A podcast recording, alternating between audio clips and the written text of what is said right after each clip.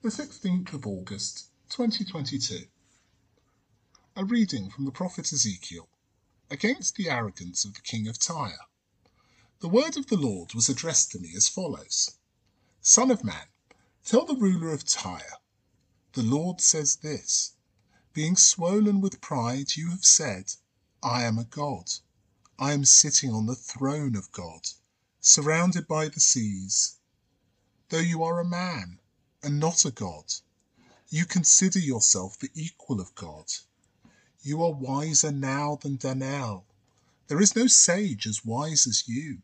By your wisdom and your intelligence, you have amassed great wealth. You have piles of gold and silver inside your treasure houses. Such is your skill in trading. Your wealth has continued to increase. And with this, your heart has grown more arrogant. And so the Lord says this Since you consider yourself the equal of God, very well.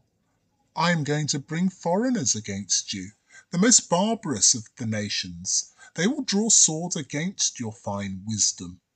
They will defile your glory. They will throw you down into the pit, and you will die a violent death surrounded by the seas. Are you still going to say, I am a god, when your murderers confront you?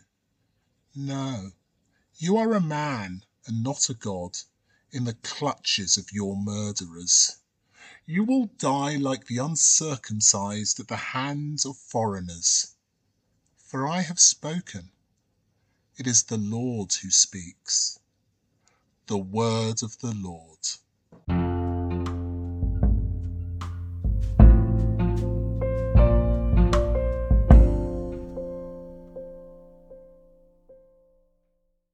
Reading from the book of Deuteronomy. You shall love the Lord your God with all your heart.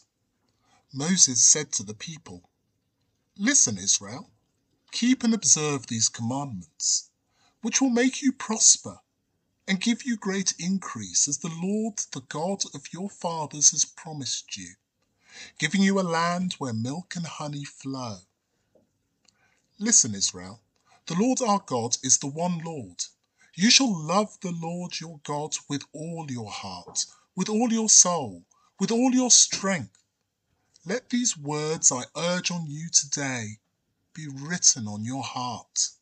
You shall repeat them to your children and say them over to them, whether at rest in your house or walking abroad, at your lying down or at your rising.